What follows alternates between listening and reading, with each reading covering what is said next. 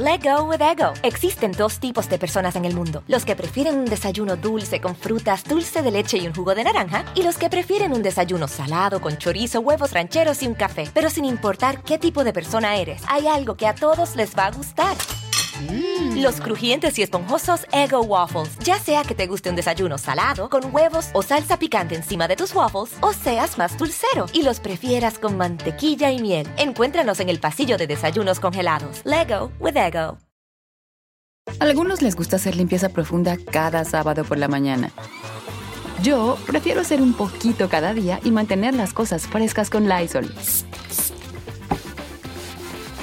El limpiador desinfectante Brand New Day de Lysol limpia y elimina el 99.9% de virus y bacterias. Y puedes usarlo en superficies duras y no porosas de tu hogar con una fragancia que lleva a tus sentidos a un paraíso tropical. No solo limpies, limpia con Lysol.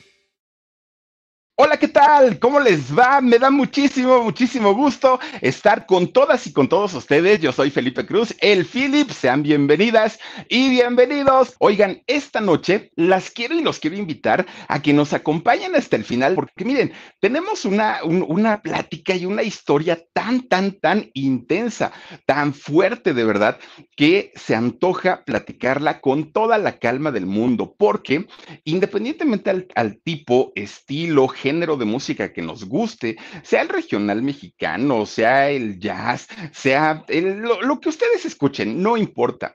Yo creo que eh, hemos escuchado por lo menos alguna, alguna canción de los Doors. Yo creo que eso, pues todos, ¿no? Y sea por nuestros hermanos, sea por nuestros padres, sea por nuestros amigos, pero todos traemos ahí en, el playlist de nuestros eh, dispositivos una canción Claro, cantada por el mismísimo Rey Lagarto, por Jim Morrison, aquel hombre que, ay, Dios mío, ahora que anduvimos y tuvimos la oportunidad de estar por allá por París, ay, ese Jorgito Carvajal, miren, estábamos por ir en una noche, bueno, en un día más bien, una de dos, o al puente, al puente donde murió Lady Diana, o al panteón donde se encuentran los restos de Jim Morrison y de muchos otros personajes. Ah, no, pues Jorgito dijo, no, quiero ir con mi suegra, con Lady Di. Ah, bueno, pues ahí fuimos a donde está el puente y ahí estuvimos y muy bien, la verdad es que muy, muy, muy padre. Pero bueno, muy nostálgico es este puente de, ay, no me acuerdo cómo se llama el puente, pero es muy nostálgico.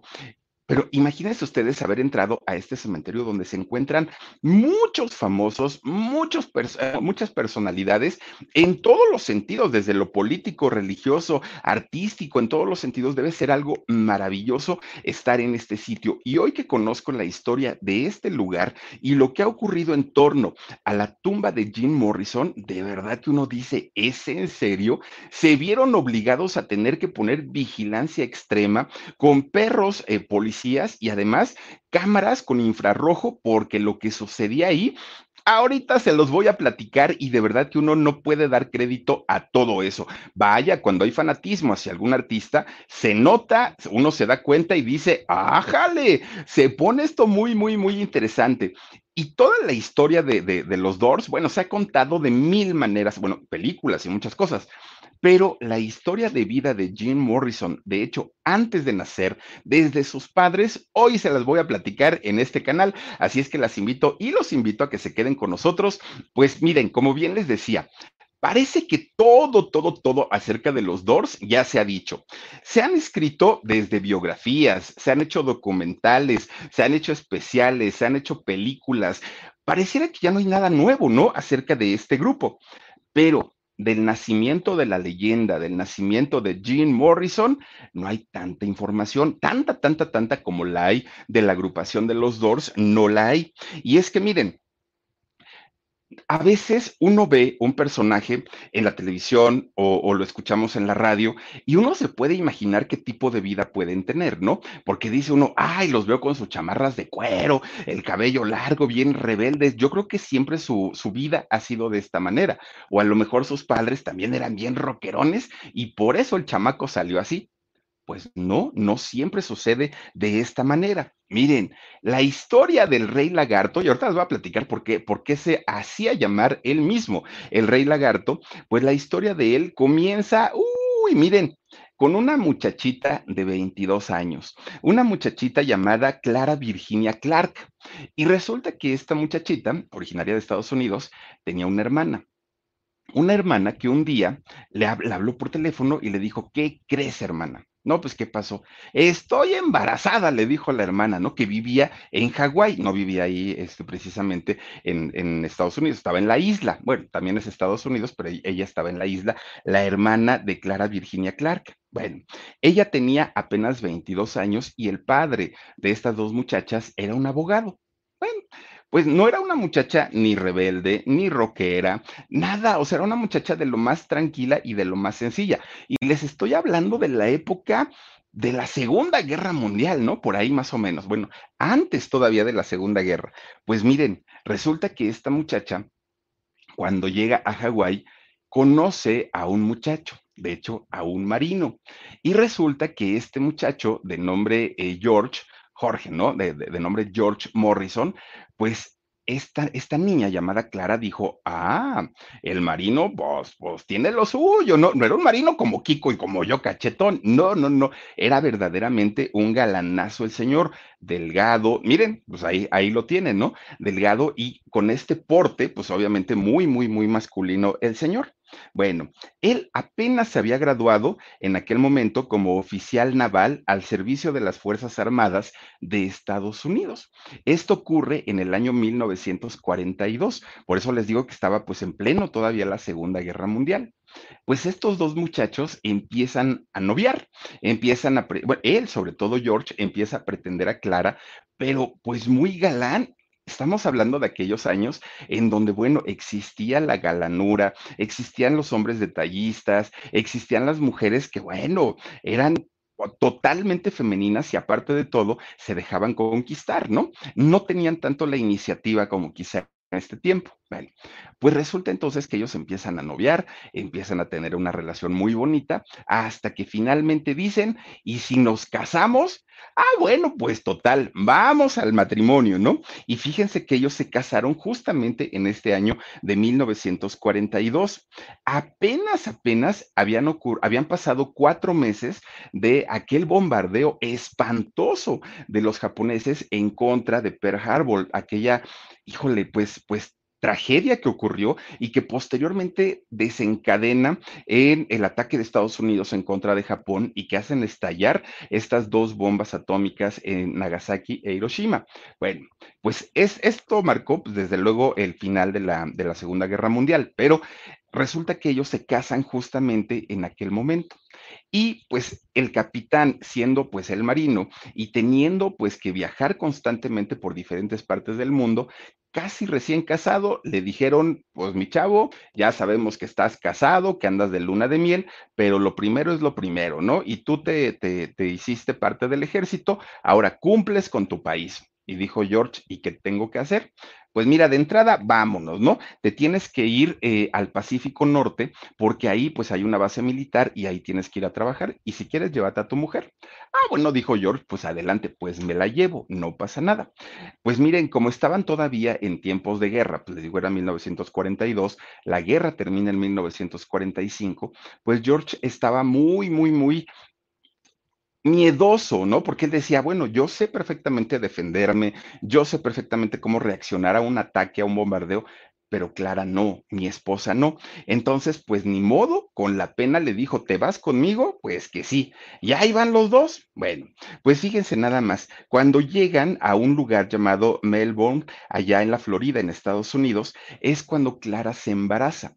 Ella se embaraza y da a luz a su primer hijo y esto sucedió en 1943. Le pusieron por nombre James Douglas Morrison Clark.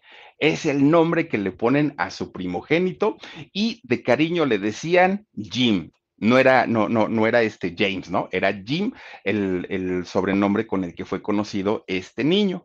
Bueno, pues imagínense, pues estaba feliz la pareja, pero resulta que fíjense nada más, ascienden de cargo a su papá, a George, ¿no? Al esposo de Clara, lo hacen almirante.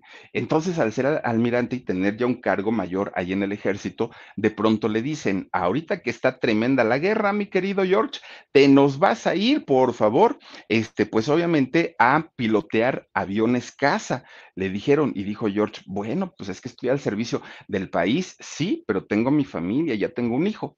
bueno, pues tú decide, desertas del ejército o te, te quedas trabajando con nosotros. Y dijo, sí trabajo. Y entonces abandona a la fuerza, ¿eh? Abandona a su esposa y a su hijito Jim.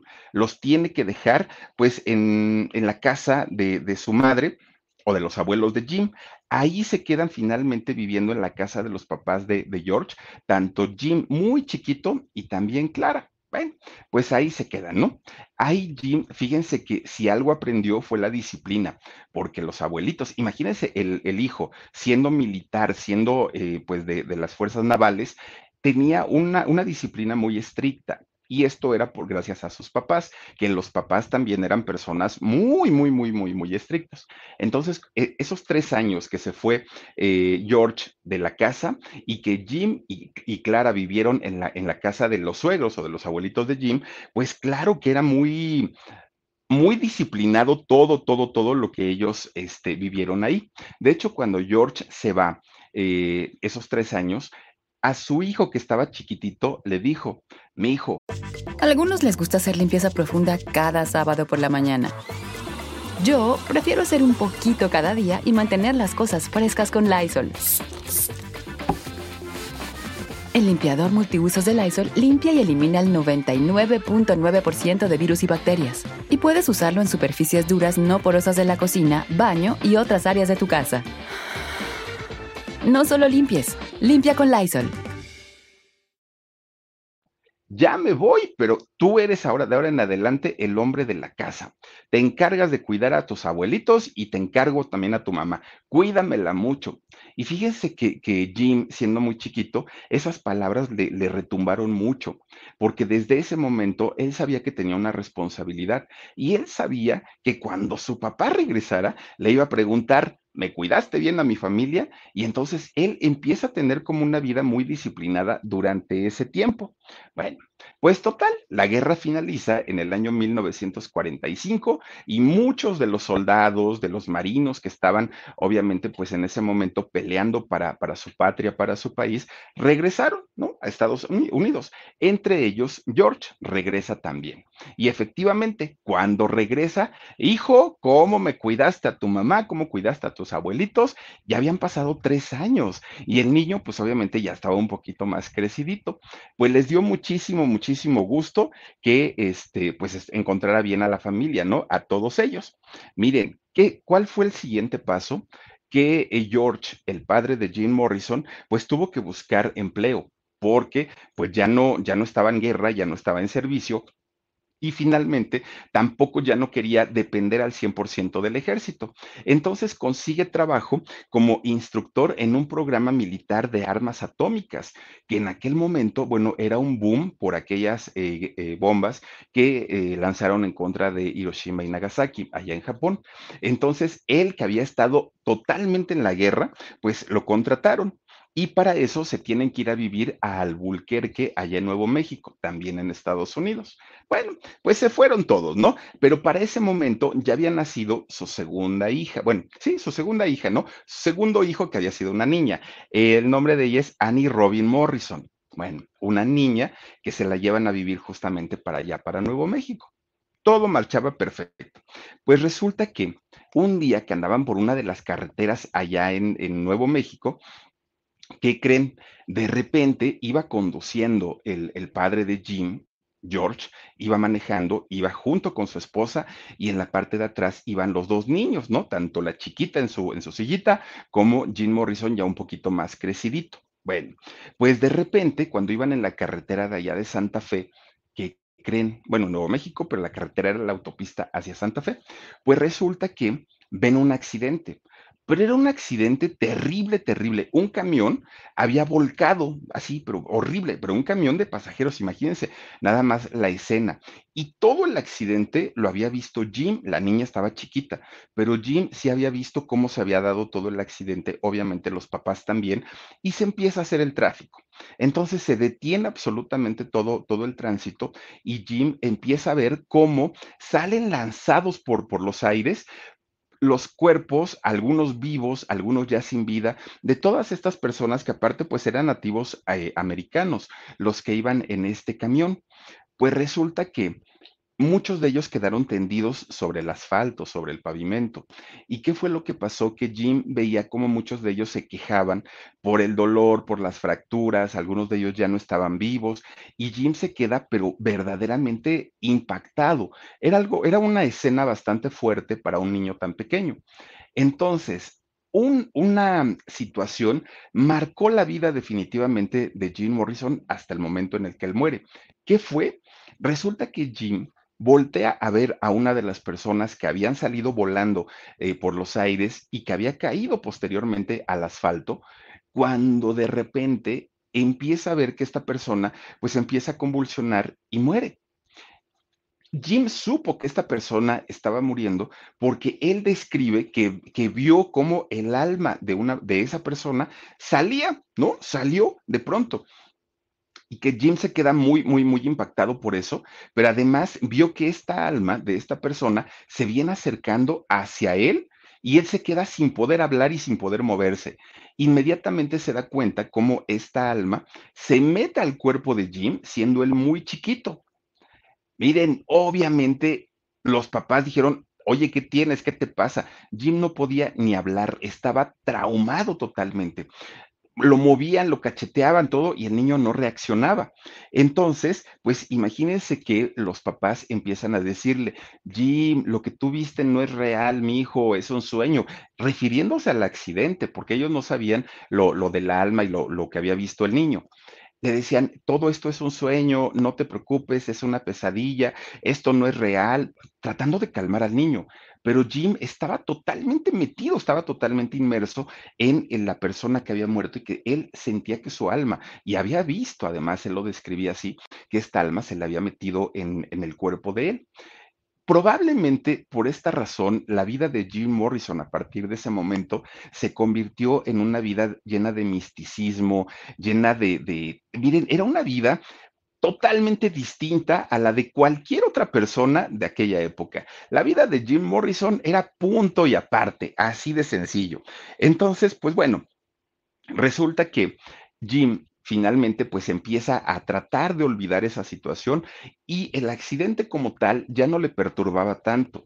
Lo que le perturbaba mucho era el hecho de saber que el alma de otra persona vivía dentro de él. Bueno, pues finalmente por la profesión que tenía su papá, ellos tenían que viajar muchísimo. Todo el tiempo estaban viviendo de un lugar a otro, ¿no? Las mudanzas para ellos eran mudanzas prácticamente de cada, de, de ciertos meses. Tres, cuatro meses en un lugar, vámonos a otro y así se iban para cualquier lado. Miren, cuando Jim eh, Morrison cumple 14 años, ya había vivido en siete lugares diferentes. Imagínense nada más, siete lugares de, de allá de Estados Unidos, ¿no?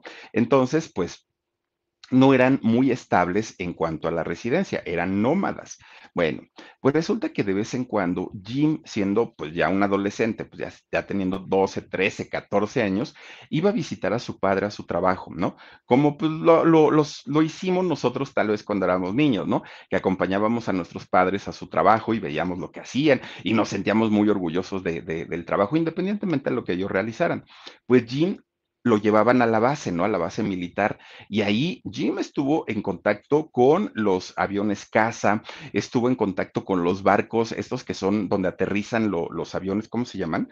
Ay, se me olvidó el nombre. Bueno, esos barcos enormes que tienen pistas para que aterricen ahí los aviones.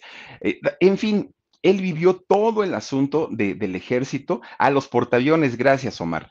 Eh, él, vivió todo eso y claro que le encantaba y claro que le apasionaba todo esto que él veía, Jim. Pero él dijo, esto no es para mí. ¿No? No, no, no es como el sueño de, ay, de grande quiero ser como mi papá y, volar un avión de este tamaño. No, no, no. Jim simplemente pues estaba en otro, en otro canal. Él quería dedicarse a algo totalmente diferente. Bueno, pues resulta que para 1948 ellos se mudan a la ciudad de Los Ángeles. Se van para allá y eh, Jim es donde empieza pues ya a estudiar, ¿no? Empieza a meterse a la escuela ya de lleno y finalmente ahí es donde nace su tercer hermano. No, perdón, su segundo hermano, el tercer hijo del matrimonio, llamado Andrew Lee, que también es conocido como Andy, el más pequeñito de los Morrison. Bueno, pues tanto la hermana Annie como Jim y como el hermano Andy siempre sufrieron mucho porque no podían tener amigos, mm, ¿cómo decirlo? Amigos fijos, porque todo el tiempo estaban mudándose, todo el tiempo estaban de lugar en lugar y cuando apenas estaban haciendo amistad con, con alguna persona, el papá les decía, ahora nos vamos a tal lado y ahora hay que mudarnos para tal parte. Y entonces ellos se, comienzan a ser niños pues como muy herméticos, porque decían, bueno, ¿y para qué intentamos una amistad con una persona si a final de cuentas ni siquiera nos vamos a quedar viviendo aquí, ¿no? Nos vamos a ir para otro lado. Pero en especial Jim, que para ese momento ya estaba como en la necesidad de tener un grupo de amigos, de ser aceptado por sus cuates, él comienza a tener un carácter bastante tímido, bastante callado, bastante solitario. Y resulta que en lo que él se entretenía para no tener que recurrir a, a buscar amigas o amigos, resulta que Jim se mete muchísimo a la pintura. Y fíjense ustedes que Jim llegó a ser uno de los pintores que, tenía una facilidad para poder hacer cuadros, que bueno, era impresionante el talento que tenía este chamaco para pintar, pero además también leía, pero de manera tremenda. Era un consumidor, un devorador de libros tremendo. Que fíjense que cuando Jim iba a visitar a sus abuelitos, para él era la gloria, porque los abuelitos, ya siendo personas adultas, les encantaba leer a los señores. Entonces tenían un librerote grandotote con un montón de novelas, este, enciclopedias, de todo, y ahí el chamaco se sentía bueno. A algunos les gusta hacer limpieza profunda cada sábado por la mañana. Yo prefiero hacer un poquito cada día y mantener las cosas frescas con Lysol. Las toallas desinfectantes Brand New Day de Lysol hacen súper conveniente limpiar superficies como controles remotos, tabletas, celulares y más, eliminando el 99.9% de virus y bacterias, con una fragancia que lleva tus sentidos a un paraíso tropical.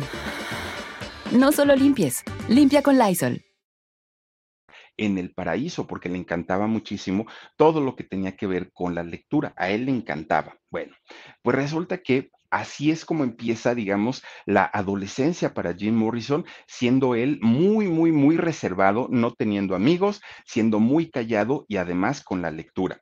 Y además, a esa edad empieza a escribir poesía. Desde esa edad, pero su poesía que él escribía desde que estaba niño era una poesía bastante rara, bastante loca, no era como una poesía convencional. Miren, Jim Morrison, siendo eh, pues todavía adolescente y apenas empezando a tomar, pues digamos, como forma, ¿no? Era un poco gordito, no era precisamente como muy espigado. y esto lo hacía ser un muchacho muchísimo más inseguro. Mm, ¿Por qué? Porque él no se quería exponer a la burla de sus amigos. Ay, ahí viene el gordito, ay, esto. Entonces, por eso, ay, perdón, por eso rechazaba todo eh, lo que tuviera que ver con el contacto con la gente. ¿Y qué hizo para poder defenderse? Jim Morrison se hace un buleador, ahora los conocemos así, ¿no? Eh, se burlaba de todo mundo. Él se burlaba, él era grosero, él les hacía bromas a sus cuates, bueno, a, sus compañeros, y además de ser burlón, se hacía egocéntrico, ¿no? Él ya se sentía vivo desde aquel momento, pero todo eso en realidad era como, una, como un caparazón para no permitir que alguien lo lastimara, porque él decía, si me ven débil, pues se van a burlar de mí. Entonces, ¿qué era lo que hacía? Él era el que lastimaba a la gente precisamente para no convertirse en el centro de la burla. Bueno, eso sí, Jim Morrison, que leía y devoraba libros desde que era chiquito, pues era travieso, sí, era burlón, era buleador, todo lo que quieran, pero como leía tanto, era muy inteligente, que se convirtió en el consentido de los maestros, ahora sí que el consentido del profesor, ¿no? De los maestros, del director, de los asesores, bueno, era el mejor estudiante porque eso sí, pues era un, muchacho que se, se esmeraba muchísimo. Miren, para aquel momento, la relación que tenía en casa era buena.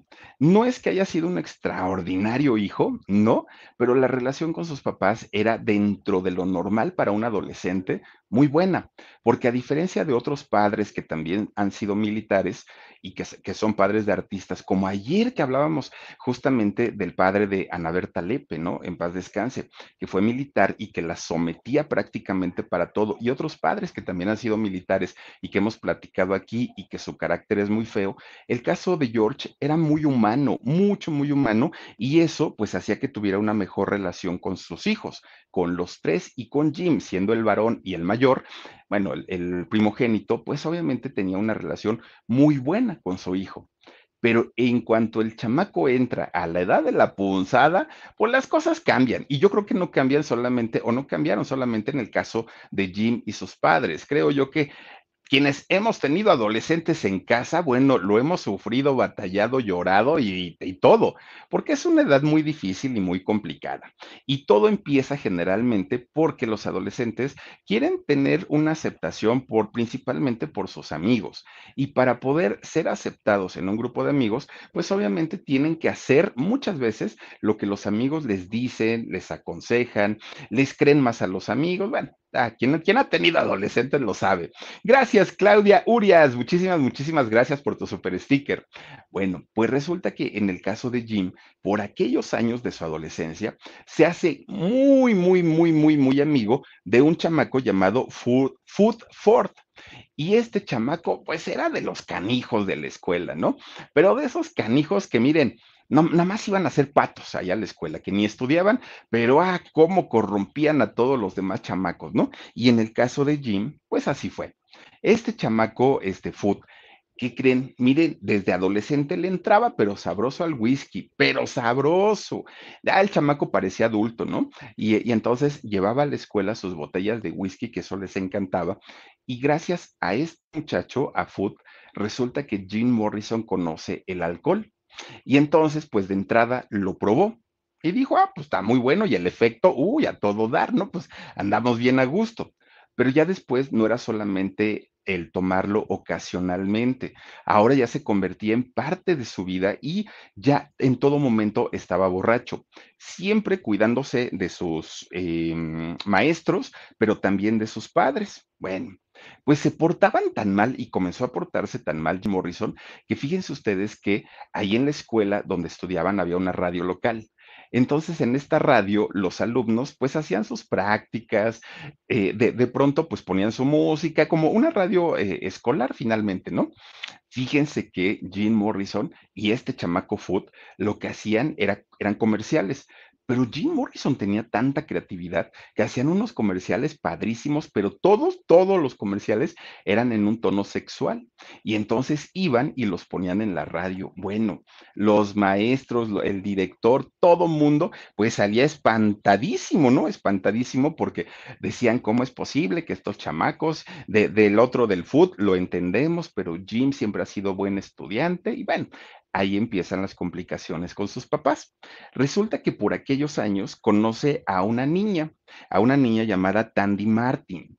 Y esta niña, bueno, se convierte prácticamente, bueno, de entrada le gustaba, ¿no? A Jim. La veía y decía, esta niña está muy bonita. La empieza a pretender. Esta niña Tandy se convierte pues en el primer amor y un amor muy fuerte en la vida de Jim Morrison, ¿no? Pero muy, muy, muy interesante. Y aparte esta niña, pues también era de las diablillas, ¿no? Ahí en la escuela, entonces se entendían en ese sentido. Bueno, pues resulta que antes de que se hicieran novios y antes de todo, a Jim pues le gustaba mucho, muchísimo esta muchacha. Miren, pues ahí ya tiene, ya, ya es un poquito más grande, ¿no? Pero muy bonita. Bueno, pues resulta que como Jim, por su, físico que él sentía que estaba gordito, no se atrevía a hablarle, ¿no? De amor. Entonces, como, como no tenía manera de acercarse con ella, pues lo, lo más, pues lo más, este, este, ¿cómo se llama? Conveniente era hacerle travesuras, molestar a esta niña, la molestaba todo el tiempo. Y entonces, pues hasta que esta niña este, le, lo encara y le dice, oye, pues ya estuvo, ¿no? Me estás haciendo y haciendo y haciendo, ¿qué te traes conmigo? Hasta que Jim le dice, pues es que me gustas. Ah, pues eso lo hubieras dicho desde un principio, le dice esta muchacha. Bueno, pues a partir de ahí, pues noviazgo entre los dos chamacos. De hecho, a ella le escribió uno de sus primeros poemas que eh, pues se, se, documentaron de Jim Morrison, llamado Todos los poemas. Se lo hizo a ella, fíjense nada más, a su primer, a su primer este, amor. Bueno, pues Jim Morrison, sí, metichón, porque miren, hagan de cuenta que el maestro decía, estaban en clase y el maestro decía, a ver, este chamaco, a ver, bueno, tú, Pedrito, dinos quién descubrió América. Ah, no, pues ahí va Jim Morrison, que ni le preguntaban, y decía, Cristóbal Colón, ¿no? Era pero metichón, pero aparte también era buleador, a todo mundo le hacía, le, le hacía este burla, pero dentro de todo, pues era un devorador de libros a más no poder y le perdonaban todo por lo inteligente que era. Bueno, pues resulta que para aquel momento tenía un libro favorito Jim Morrison, que era En el camino de Jack eh, Kerouac. Bueno, pues Jim Morrison leía todo el tiempo, todo el tiempo se la pasaba burlándose de los demás, contestando por los demás, estando con la novia, ya tenía hartos a todos, a todos, a todos, porque decían, este chamaco de dónde se apaga, si no está con la novia, le está haciendo burla a la gente, si no está, bueno, era, era, era terrible, pero a pesar de todo eso, Jim Morrison perteneció al cuadro de honor de su escuela. ¿Por qué? Pues por lo inteligente que era el chamaco. Y es que miren, según los historiadores y gente que, que, documentó la vida de Jim Morrison, habla de que Jim Morrison era un genio y no era un genio solamente por lo que hizo, no, en realidad, miren, ya ven que la inteligencia se mide por el IQ, ¿no? De, cada uno de nosotros. Digamos que el promedio de la, del IQ que tenemos, la gente, digamos, promedio es entre 85 a 100. ¿No? Cuando una persona tiene 85 a 100 de, de, IQ, pues dicen, bueno, está dentro de lo normal, pues burrito, burrito no es. Pero cuando una persona llega de 100 a 110 de IQ, pues ya se habla que es una persona superdotada, ya es una persona muy inteligente. Pues la gente que conoció, que, que, estudió la vida de Jim Morrison, decían que el IQ de, de Jim Morrison llegaba de 145 a 150. Imagínense nada más, pues era un hombre superdotado, era, era realmente un genio, era muy, muy, muy inteligente. Claro. A algunos les gusta hacer limpieza profunda cada sábado por la mañana. Yo prefiero hacer un poquito cada día y mantener las cosas frescas con Lysol. El limpiador multiusos de Lysol limpia y elimina el 99.9% de virus y bacterias. Y puedes usarlo en superficies duras no porosas de la cocina, baño y otras áreas de tu casa. No solo limpies, limpia con Lysol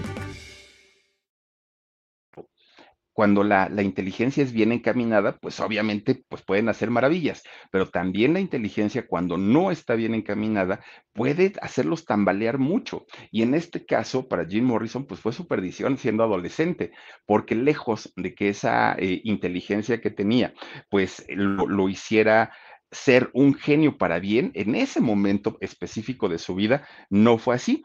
Miren, ya estando en la adolescencia, Jim Morrison pues empieza a darse cuenta pues que eh, empezaba, ¿no? Un movimiento que era el hipismo. Y entonces decía, ¿cómo vive un hippie? Y él los veía, él no sabía todavía que el movimiento era más bien una filosofía o una manera de pensar, y él solamente se dejaba llevar porque decía, ay, esos cuates han de vivir bien a gusto, ni se bañan, ni se cortan el pelo, nunca se cambian. Bueno, el otro dijo, quiero ser hippie, ¿no? Levantó la mano dejó de bañarse. Miren, Jim Morrison, siendo adolescente, prácticamente llegó a estar un mes completito sin bañarse. Imagínense un mes. No, no, no, no, no. No, de verdad, si yo entro al cuarto de Daniel y salgo corriendo y se baña diario el pobre chamaco, imagínense nada más con, con Jim Morrison. Era eh, pues, pues sí, o sea, los papás ya decían, ya bañate, chamaco, ¿cómo es posible que andes así de, de, de mugroso, no? Pues aparte, la ropa como Ricky Luis, ¿no? Tengo un mes con el mismo pantalón y que igualito, igualito, sus pantalones rotos, que hoy es una moda, ¿no? El, el, traer el pantalón roto. En aquellos años era símbolo de pobreza. Entonces, este muchacho con sus pantalones rotos, sucios, andrajoso, no se cortó el cabello, no se bañaba. Bueno, pues su papá, fíjense que don George le decía, a ver, Squinkle, ven acá, ten este dinero, y le soltaba así los dólares, ¿no? Ten el dinero, te me vas a cortar el cabello, te me bañas, te me vas a comprar a la tienda pantalones y ropa. No, pues ya ahí tengo pantalones. Pues te vas y te compras más pantalones porque no te quiero ver así, ¿no? Con tus pantalones rotos. Y ya se iba al gym. ¿Cómo te vas a ir así todo mugroso? Ahorita vengo, ¿no? Ya se iba el otro. Salía. Miren, pues resulta que como sí, efectivamente tenía ropa, no le hacía falta, pues iba y se compraba libros, que era lo que a él le encantaban, los libros. Y regresaba, ¿ya te compraste la ropa? Sí, a ver, enséñame qué te compraste. Pues iba a su, a su ropero y sacaba todo el montonal de ropa que tenía y que ni usaba y ni se ponía. Ahí está, mira, me compra. Ah, bueno, pues ya tienes, ahora póntela es que no me gusta, pero tú la compras, pues es que no me gusta. Todo el tiempo estaba Jim Morrison, pues con el cabello ceboso, nomás imagínense ustedes, un mes sin bañarse el chamaco, pero él feliz de la vida porque leía muchísimo. Bueno, pues era prácticamente un holgazán el chamaco, ¿no? Para los papás, porque decían, es que no tienes oficio, no tienes beneficio, no quieres ir a la universidad, ya, o sea, ya estamos hartos, los papás estaban molestos, pues como una vida de adolescente finalmente, ¿no? Entonces, como castigo, ah, y eso sí, pues entraba el chupirul bien a gusto. Como castigo, los papás lo meten a la Universidad de San Petersburgo y lo mandan a vivir a la casa de sus abuelos. Fíjense, sí, estos mismos abuelitos que eran muy disciplinados, muy, muy, muy disciplinados, que no podían tener algo sucio, que no podían dejar algo tirado, un plato mal puesto. No, los señores eran muy estrictos y muy limpiecitos. Vivían solitos los abuelitos y estaban acostumbrados a que su casa era un espejito. Entonces dijeron, pues que se vaya con los abuelos y los abuelos seguramente lo van a traer a cintura y que se vaya a la universidad allá este, para, para que estudie, ¿no? Y Jim, pues no quería ni una cosa ni otra, porque él decía, ¿cómo caramba me voy a ir a vivir con unos viejitos? Y pues no, si aquí con mis papás no me comprenden, ¿qué va a ser este, mi vida, ¿no? Viviendo con, con dos personas, pues ya, eh, pues, pues viejitas. Bueno, pues resulta que estando con los abuelitos, porque sí llegó a vivir con ellos, pues resulta que Jim se ponía a hablar con ellos de drogas, de sexo, de rock and roll, y bueno, los abuelitos escandalizados. Cállate, chamaco, te vas a ir al infierno, deja de decir esas cosas. Y el chamaco más los molestaba a los abuelitos, pobrecitos de los señores, ¿no?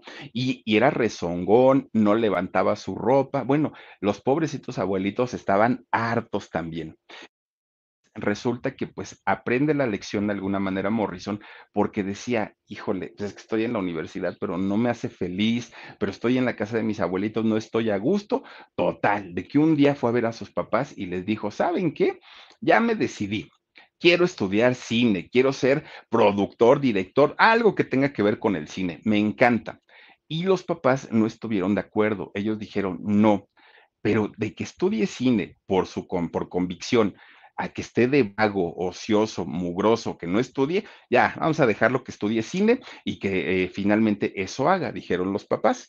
Y bueno, pues miren, quieran que no, pues finalmente le dijeron, órale, pues vete allá a la, Universidad de, de, la Florida y ahí pues vamos a ver qué tal te va, ¿no? Bueno, pues miren, todo, todo, todo muy bien porque Jim, pues para hacer el examen de admisión a la universidad, la gente que lo veía y decía, bueno, este chamaco mugroso, apestoso, eh, andrajoso, ¿qué va a saber? O sea, no, no, no, bueno, no sacó el promedio más alto de todo Estados Unidos. Ya no digan solamente de la Florida, de todo Estados Unidos.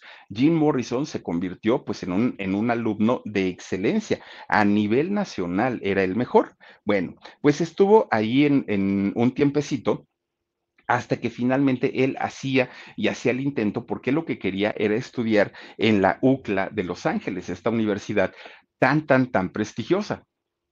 Pues resulta que como él ya había dado resultados allá en, en la Florida estudiando pues justamente fotografía y cine, pues sus papás le dijeron, ok, está bien, vete para allá, para, para Los Ángeles, te nos pones a estudiar, al fin que ya vimos pues que esto sí es lo tuyo, vas a terminar siendo un gran cineasta, ya decían los papás.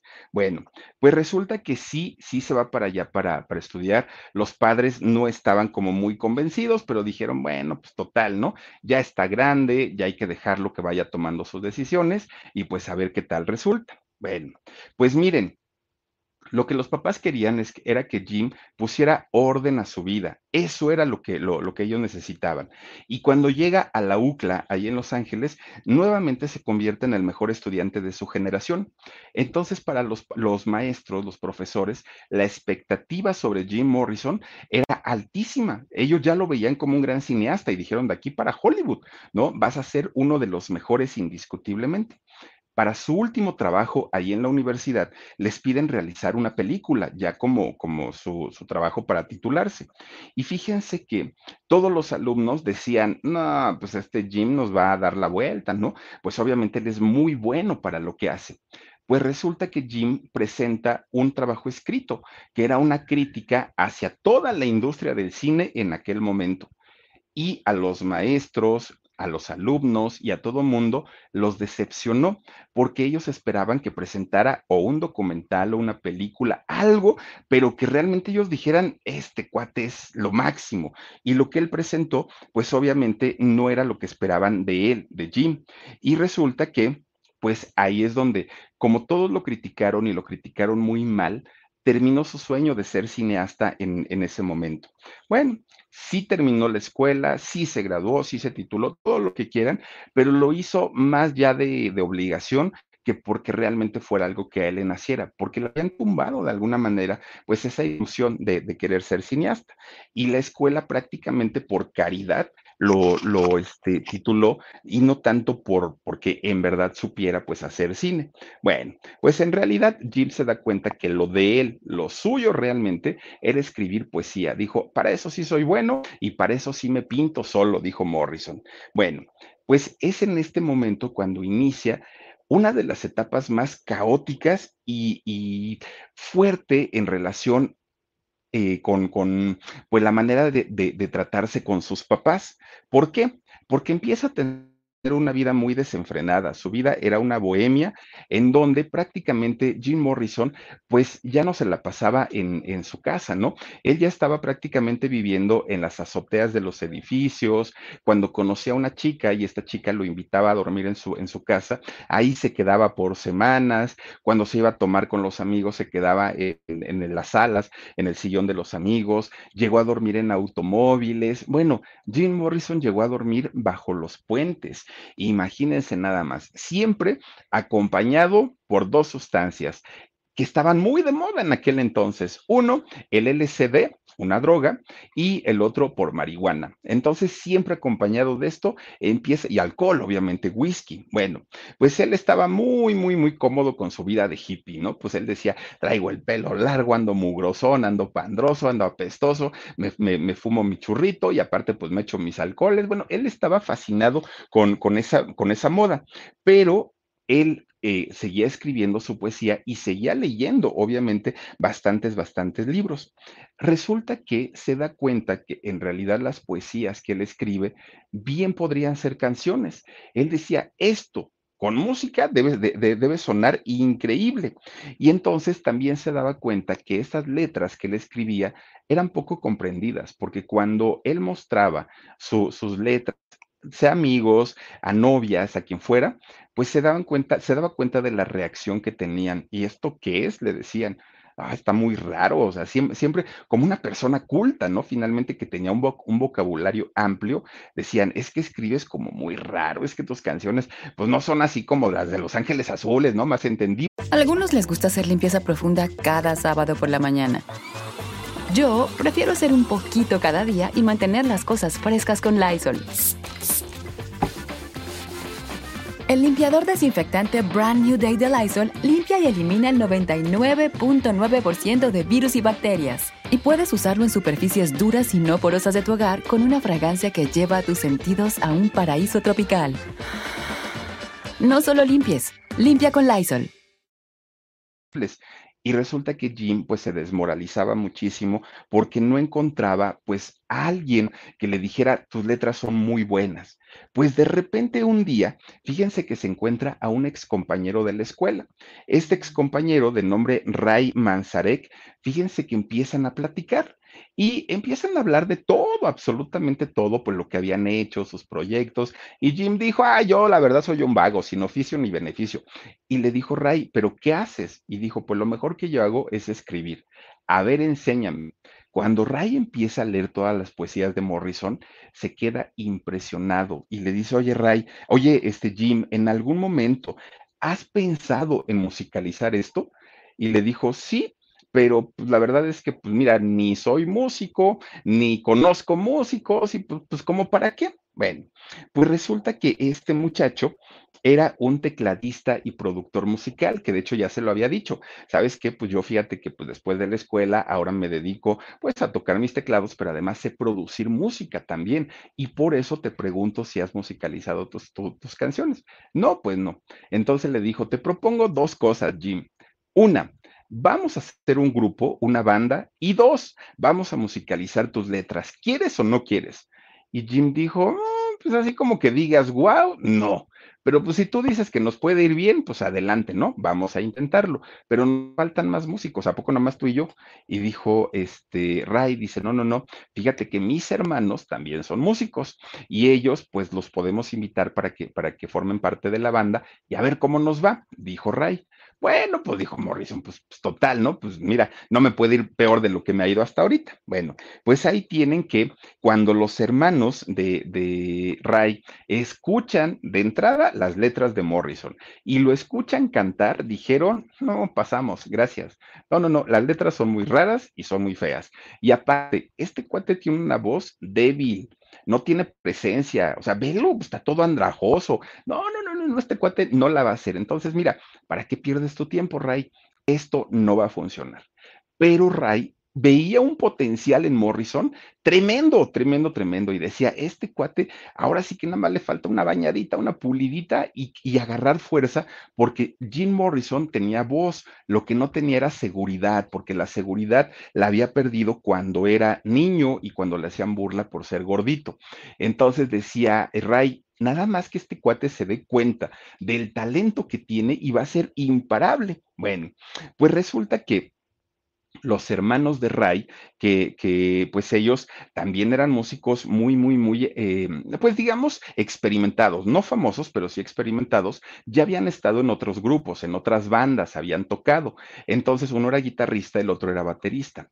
Entonces, de tanto y tanto que su hermano Ray les insistió, ándenles, vénganse a tocar, vénganse con nosotros, va, van a ver que este grupo va a funcionar y todo. Un día dijeron, órale, Vamos a hacer un intento, vamos a ver si funciona o no funciona. Bueno, pues resulta que graban este, unas canciones apoyados por la, colum por la colum Columbia Records, ay Dios mío, ahora me ando trabando, por la Columbia Records eh, graban un disco, unas canciones con ellos.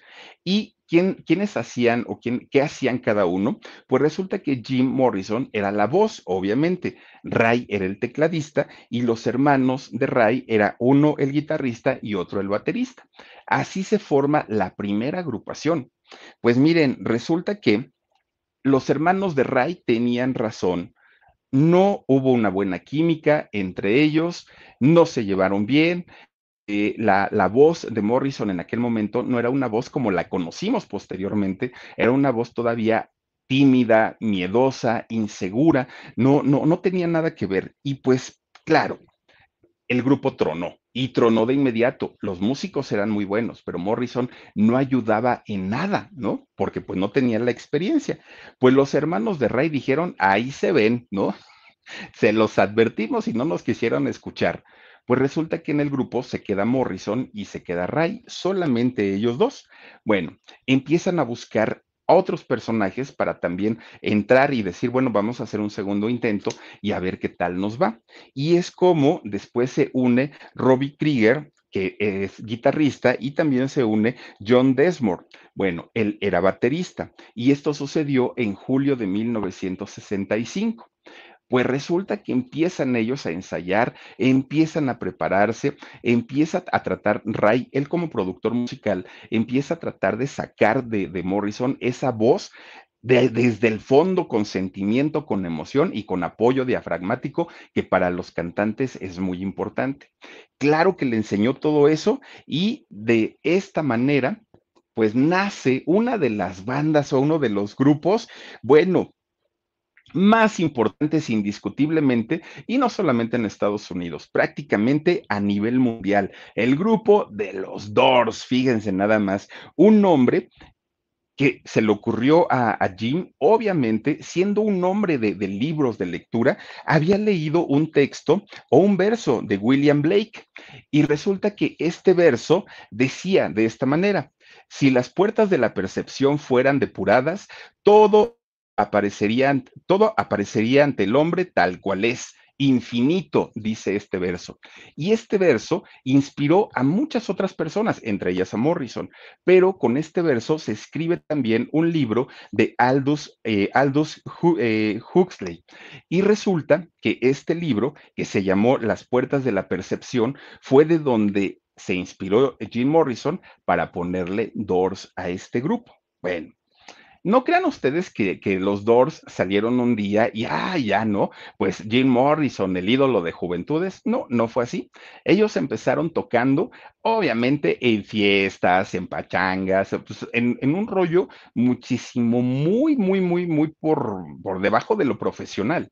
Y así tuvieron sus inicios, de esta manera. Pero todo ese tiempo que tocaron en lugares que no eran precisamente lugares grandes o importantes, les sirvió como experiencia para posteriormente poder tocar en los más grandes escenarios del mundo, del mundo. Bueno, pues total, resulta que, fíjense que todavía, ya llamándose Doors y ya teniendo de alguna manera pues el concepto más formado, todavía Jim Morrison era tímido, todavía le costaba sacar su potencial de voz y en ocasiones era Ray el que le decía, quítate tantito, ¿no? Yo canto, porque tú traes una vocecita ahí chiquita, ¿no? Entonces yo mejor lo hago. Él era el que sacaba a flote el barco de los Doors, porque Jim todavía estaba así como muy, muy, muy, muy, muy inseguro. Bueno, pues resulta que los contratan como de manera fija en un bar y este bar era el bar Whisky a Gogo. Y resulta que ahí es donde ellos pues empiezan a experimentarse más. ¿Y por qué?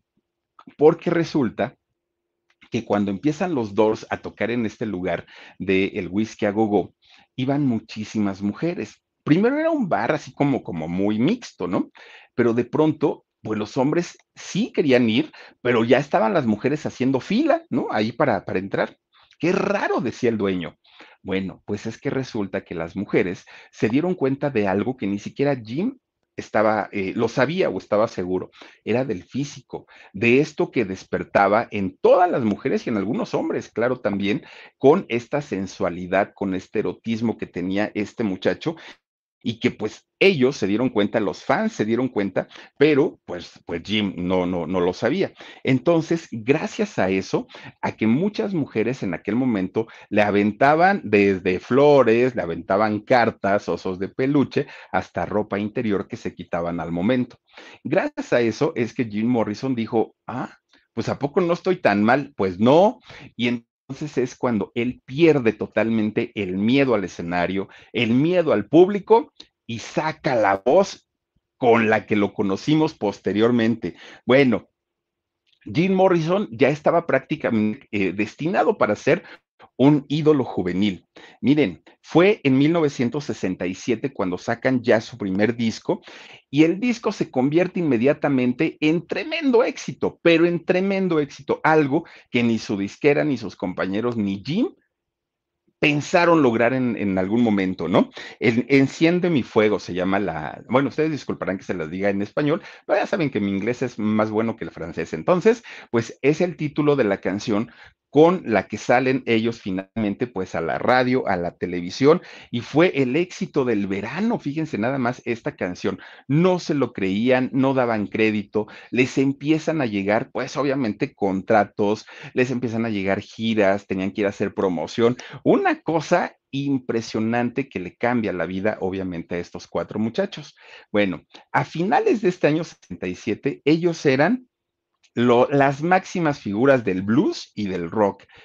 era impresionante el éxito que habían conseguido. Y no solamente había sido en Estados Unidos, era prácticamente en todo el mundo. Jim Morrison había desarrollado un estilo y un tono de voz único, único. Y es que hasta el día de hoy nos ponen un disco de los dos. algunos les gusta hacer limpieza profunda cada sábado por la mañana.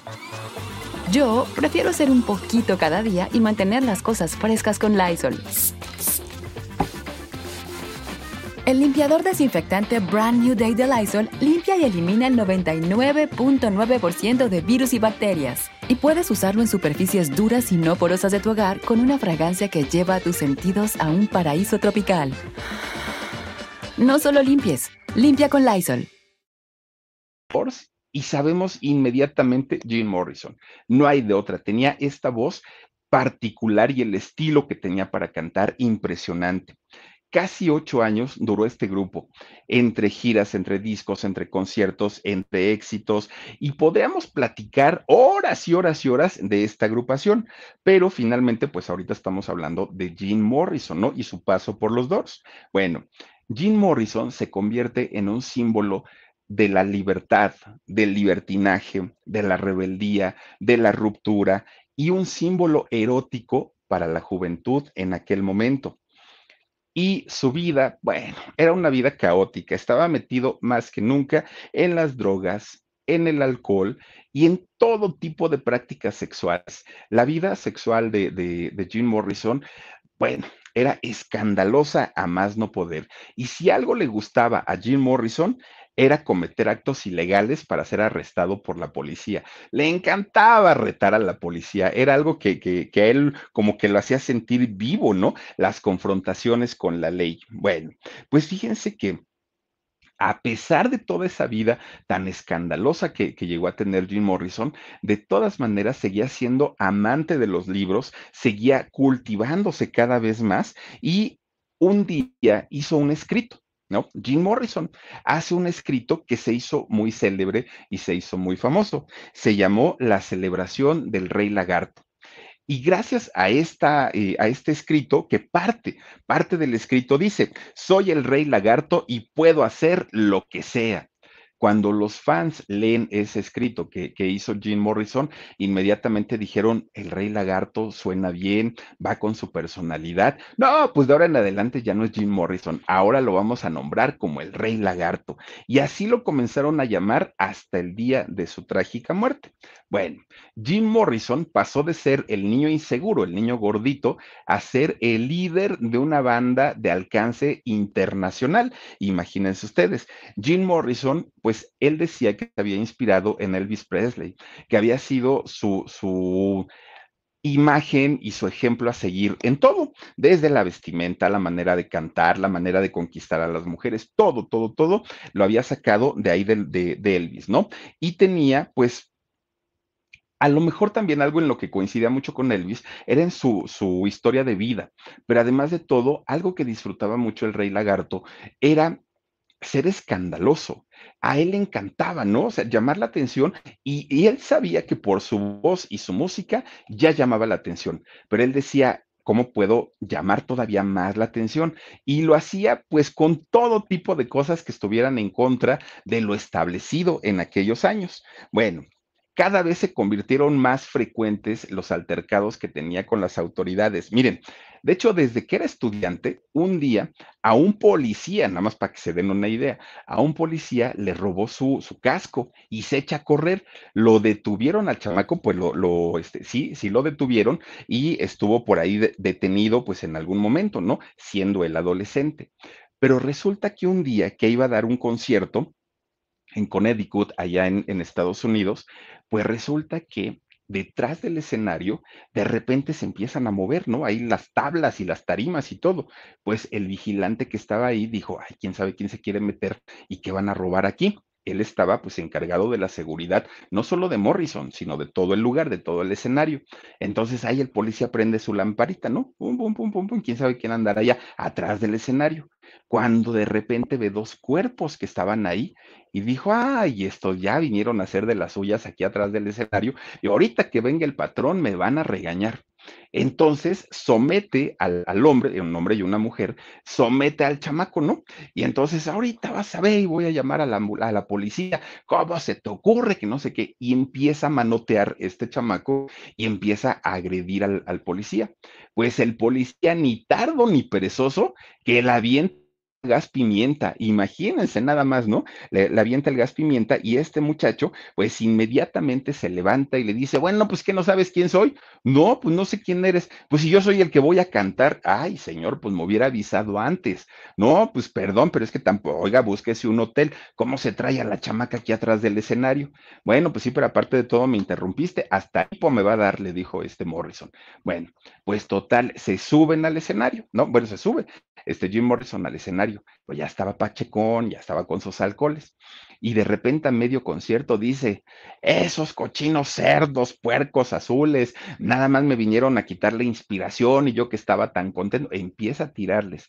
Bueno, pues imagínense nada más, no lo sacaron arrastrando a Morrison de ahí del concierto y lo sacan arrastrando porque eh, lo acusaron de que estaba promoviendo un motín en contra de la policía. Nada más, chéquense, y pues ahí tienen que va para el tambo, ¿no? Se lo llevaron detenido por incitación al motín.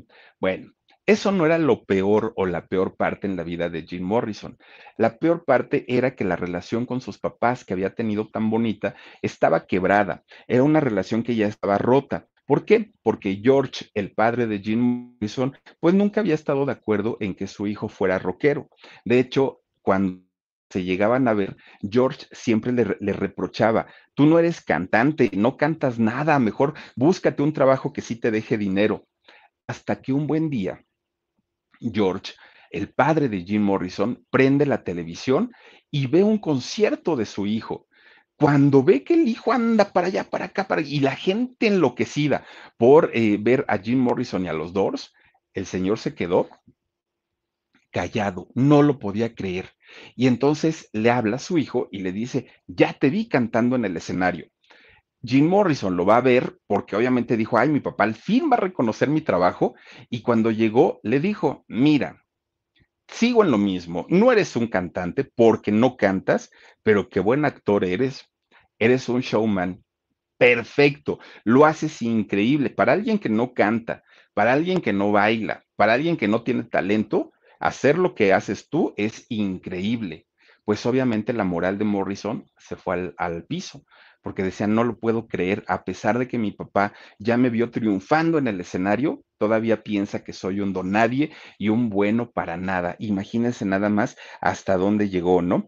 Y esto qué provocó, pues que a pesar de que Morrison ya había probado prácticamente todo, absolutamente todo, en cuestión de sexo, en cuestión de drogas, en cuestión de todo, absolutamente todo, pues Jim Morrison comienza una etapa de vida en la que parecía que él se saboteaba, en la que parecía que Jim Morrison no entendía el nivel de artista que era.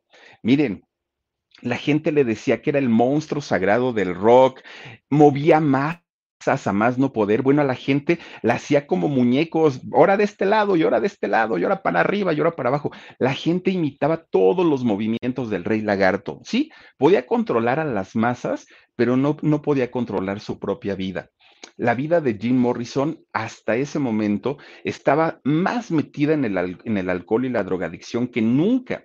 Eh, Jim Morrison salía a cantar drogado, a cantar eh, eh, tomado. Era una etapa bastante difícil en la vida de, de Jim Morrison. Miren, poco a poquito, lejos de convertirse en el líder de la banda, ya lo veían como un estorbo, ya lo veían como una carga, porque todo el tiempo salía a cantar o drogado o borracho y así llegaba al estudio de grabación también a cantar eh, borracho. Tenían que batallar muchísimo, muchísimo para que Morrison encontrara el tono de las canciones porque drogado y, y tomado no, no, no lo hallaba.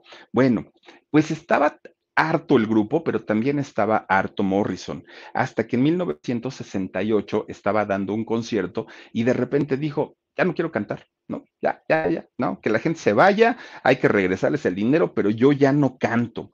Y después de ahí se fue a las oficinas de Columbia Records y renunció Morrison. Bueno, pues ya sin el grupo, obviamente, pues imagínense ustedes, Morrison estaba mal, ahora sí tenía todo el tiempo para dedicarlo a sus adicciones, a, a todo lo que él hacía, pues él ya estaba finalmente pues sin, sin obligaciones, ya tenía un buen dinerito y no le preocupaba absolutamente nada. Entonces, eh, su físico empieza a cambiar mucho y de ser un muchacho joven, atractivo, guapo, empieza a verse extremadamente delgado y las chicas dejan de verlo como un símbolo sexual, porque ya no era aquel muchacho pues alto o delgado o fornido, no, ya, ya, ya no eh, tenía nada que ver con, con, eso. Bueno, pues de repente Morrison hacía sus conciertos, ¿no? Y entonces un día se presenta en, en un escenario allá en Miami.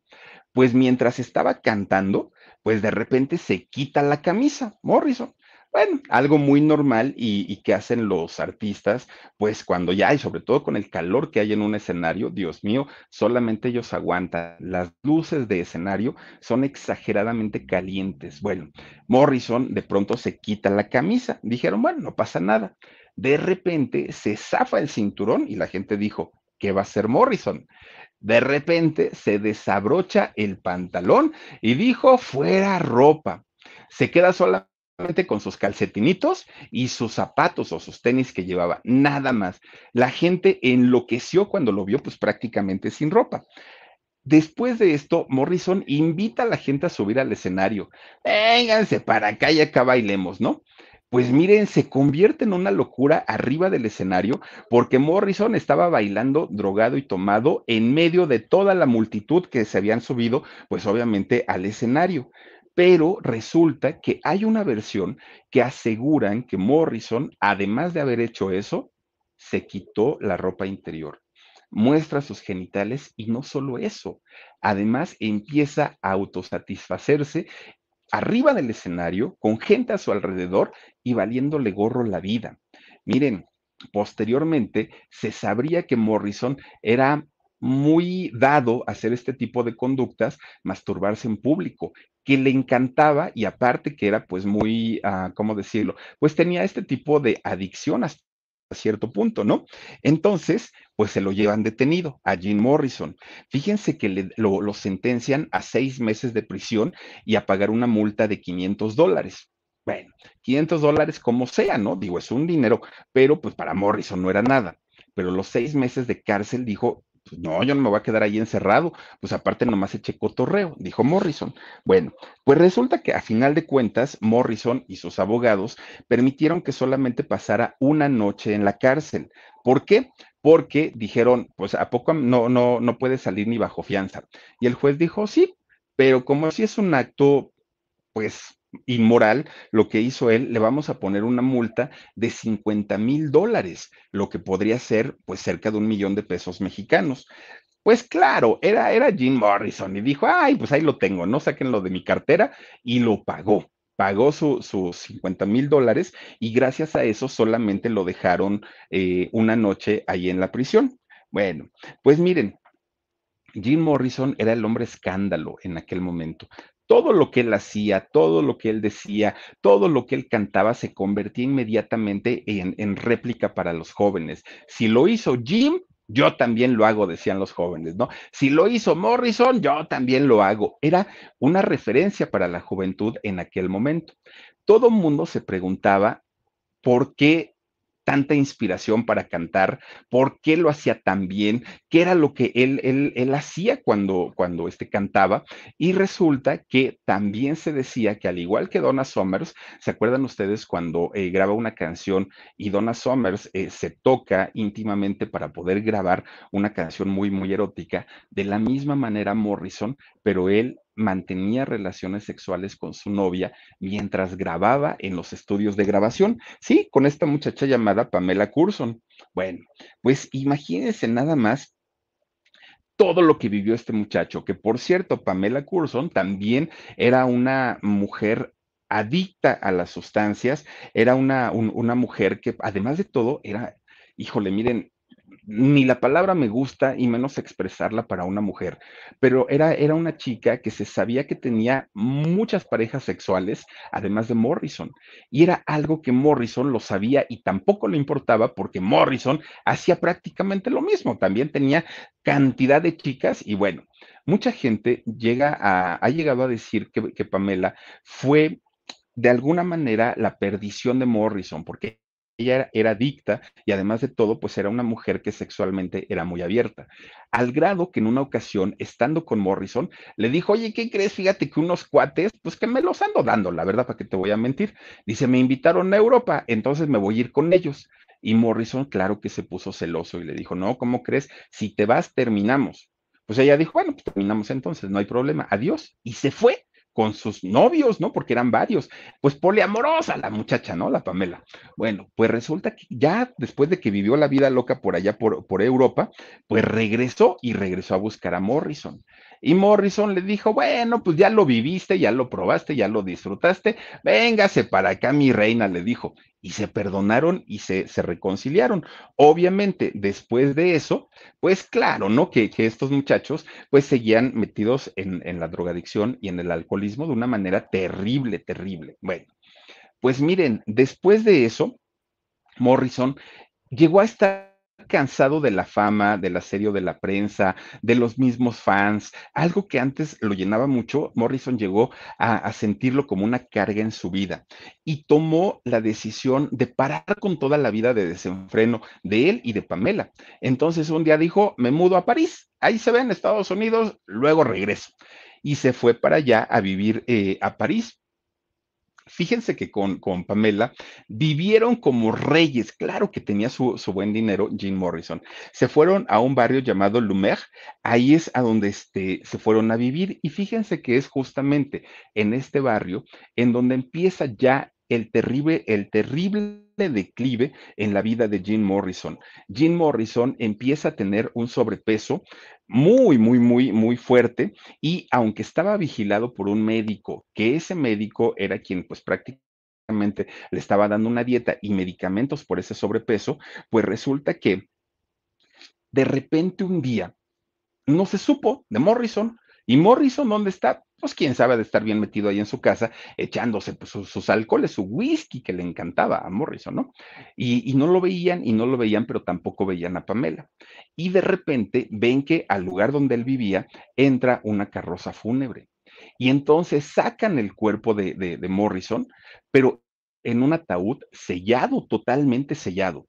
Nadie lo vio. Claro, inmediatamente empezaron las teorías de conspiración, que en realidad, pues Morrison había fingido su muerte, que no había sido real. ¿Por qué? Porque nunca se anunció como tal, ¿no? El, eh, pues acaba de fallecer tal persona. No, no, no. O sea, simplemente todo se hizo como muy muy por encima y de hecho se dice que al momento que este eh, que la agencia funeraria entra a este barrio ya había pasado tiempo que Morrison había muerto entonces pues toda la gente especulaba qué era lo que había pasado en realidad bueno Obviamente, Pamela, su, su, mujer, su novia, su amante, lo que haya sido, pues empieza, tiene que dar declaraciones, ¿no? Porque pues ella había estado con él en los últimos momentos y lo que había resultado es que Jim Morrison se había metido a bañar. Se había metido a bañar y pues había abierto las llaves del, de, del agua, ¿no? Lo que Digamos que la versión más aceptada es que dicen que tuvo una sobredosis de heroína y que esta dosis hizo que, que pues Jim perdiera la vida, estuviera ahí en, el, en, la bañera, en su tina de baño, y el agua estuviera saliendo todo el tiempo hasta que fue encontrado por, por Pamela. Pero este doctor que les digo que estaba a, a cargo de, de, Jim Morrison, pues eh, cuando tiene que salir a declarar, dijo que había sido un paro respiratorio, un paro cardíaco, lo que le había dado. Y gracias a esta declaración no hubo, no hubo autopsia para Jim Morrison, por lo cual su muerte, pues miren, fue y, seguirá siendo un misterio si en realidad fue, eh, pues, el, como, como les dije, la sobredosis de heroína o había sido por otra, otra causa u otra razón. Bueno, pues esta eh, versión de la sobredosis no se pudo comprobar, pero era más que evidente, porque Jim Morrison era un adicto a la heroína, a la cocaína, a otras drogas y además, bueno, al LSD y además al alcohol y bueno, pues total, fíjense nada más, insuficiencia cardíaca fue el dictamen final que eh, salió de hecho en el acta de defunción de, de Jim Morrison. Bueno, pues total, Jim Morrison, como haya sido, pierde la vida a los 27 años de edad entrando a esta lista tan, tan, tan terrible del Club de los 27, donde muchos famosos han muerto precisamente a esa edad. Y hablamos de famosos como Jimi Hendrix, por ejemplo, como Janis Joplin, otra también, ¿no? La, la, la madre del rock, como Kurt Cobain también, como Amy Winehouse también, eh, esta chica que también, pues desafortunadamente muere a esa edad. Jim Morrison fue enterrado en el cementerio eh, llamado Le Père Lachaise, allá en París. Ahí es donde eh, reposan los restos de, de, Jim Morrison. Fíjense que originalmente las autoridades de este cementerio estuvieron más que en contra y más que enojados con el hecho de que Jim Morrison fuera sepultado en este lugar. ¿Por qué? Porque lejos de llevar paz y tranquilidad a este sitio, que es un sitio de descanso para, para las personas que han perdido la vida, bueno, se convirtió en un sitio turístico exageradamente cantidad y cantidad de, de, fans, sobre todo, llegaban a este lugar. Bueno, hasta cierto punto dice uno, bueno, pues está bien que lleguen los fans a recordar a, su artista favorito, pero resulta que no solamente llegaban y, estaban junto a la, tumba de Jim, no, resulta que estos llegaban y empezaban a rascar porque querían sacar el ataúd de, de, Jim Morrison para comprobar que en realidad fuera él el que estuviera enterrado en ese lugar, porque nadie vio el, vio el cuerpo de Jim después de su muerte. Entonces querían hacer eso, se empiezan a llevar todo, todo, todo, todo lo que había en, en, la tumba, todo, como un recuerdo, ¿no? Obviamente, empezaron a saquearlo. Bueno, al ratito empezaron a grafitear absolutamente todo, todo lo, lo, grafitearon, lo tumbaron. Miren, empiezan a llegar jóvenes, obviamente, pues de la edad, ¿no? De 27 años, o sea, gente, gente muy joven. Se ponían a drogarse, tomaban, ahí te, tenían relaciones sexuales. Bueno, era una fiesta lo que armaban alrededor de, de, la tumba de Jim Morrison. Una cosa tremenda. Bueno, llegaron a ir brujos, eh, hechiceros que decían, no se preocupen, nosotros ahorita lo revivimos. Y, era una cosa exagerada lo que pasaba en ese lugar cada mañana, bueno, pues que un basurero, cuando iban a revisarlo los este, encargados, un basurero, encontraban desde condones, encontraban agujas con las que se drogaban, encontraban botellas de whisky, encontraban, era una, un cochinero lo que hacía, lo, lo que había ahí, toda la tumba grafiteada, era una cosa exagerada, pues las autoridades de este lugar eh, tuvieron que poner vigilantes 24 horas con perros policía para que estuvieran custodiando la tumba de Jim Morrison. Ya después eh, le colocaron cámaras infrarrojas para cualquier cosa que sucediera, inmediatamente detener a estas personas y llevarlas a la, a la policía. Las autoridades del Panteón dijeron, en cuanto se termine el contrato, aunque quieran venir a renovarlo sus familiares, lo vamos inmediatamente a, este, a cancelar y que lo saquen y se lo lleven a otro lado, porque ya estamos hartos que vengan todos estos personajes a hacer desmanes aquí en, en el cementerio. Eso no ocurrió, no pasó. Hasta el día de hoy la tumba de Jim Morrison se encuentra en este panteón allá en París, pero resulta que fíjense, eh, a pesar de todo esto que sucedió y, de toda, toda esta situación, pues que fue muy desagradable, hoy sigue siendo un lugar turístico el, el, visitar la tumba de Jim Morrison, pero es totalmente diferente, porque además quienes fueron fans y que les tocó la época de Morrison, bueno, pues ya son padres, abuelos, no lo sé, ya, ya son personas adultas, ya no andan en esos menesteres. Pero lo que sí hacen es que cuando llegan a visitar la tumba de Jim Morrison, se toman un whisky en honor a Jim. Eso es obligado, llegar a la tumba de Jim Morrison y tomarse un caballito de whisky en honor a él. Eso lo hace prácticamente todo el mundo. Las autoridades ahora del cementerio ya lo ven como, como un lugar turístico, ya le dan el respeto que tiene el lugar y la gente ya lo ve de una manera totalmente distinta. Ahora, fíjense también que en el caso de Pamela, de la novia de, de Jim Morrison, y a quien había heredado, por cierto, toda su fortuna, miren el whisky, ¿qué tal ahí, eh? la botella? Y le dejan flores y le dejan absolutamente todo. Bueno, pues resulta que esta chica Pamela a los 27 años, y esto sucedió tres años después de la muerte de Jim Morrison, tuvo una sobredosis de heroína y murió a los 27 años.